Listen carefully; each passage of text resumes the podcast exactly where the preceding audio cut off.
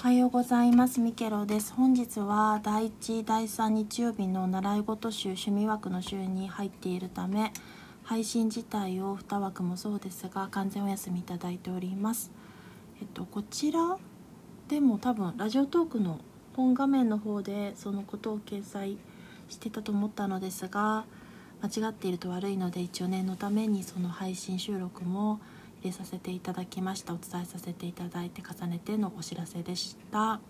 なんかあのメダカの今日はサムネイルにしたんですが日本メダカというかあのおばから埼玉に住んでいるおばからメダカを繁殖したものを分けてもらって育てて育成を自分の実家の水槽でしていますが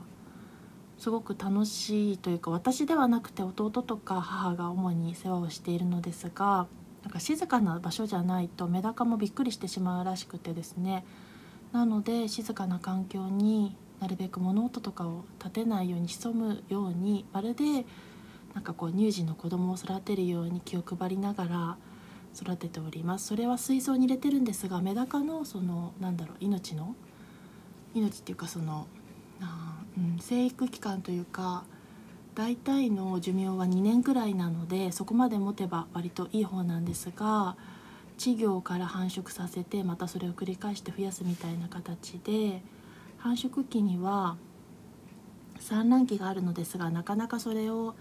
また取ったりっていうか何て言うんですかね作って違うところに移し替えるのも大変ですが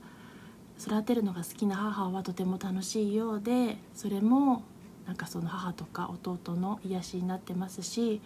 水がコポコポとその水槽の流れる水流音なんかもその部屋に行って聞くとうたた寝をしてしまうほど心地よいですなんかこうアクアリウムとかも昨今は流行るようになってきてようやくその良さだったりなんかこう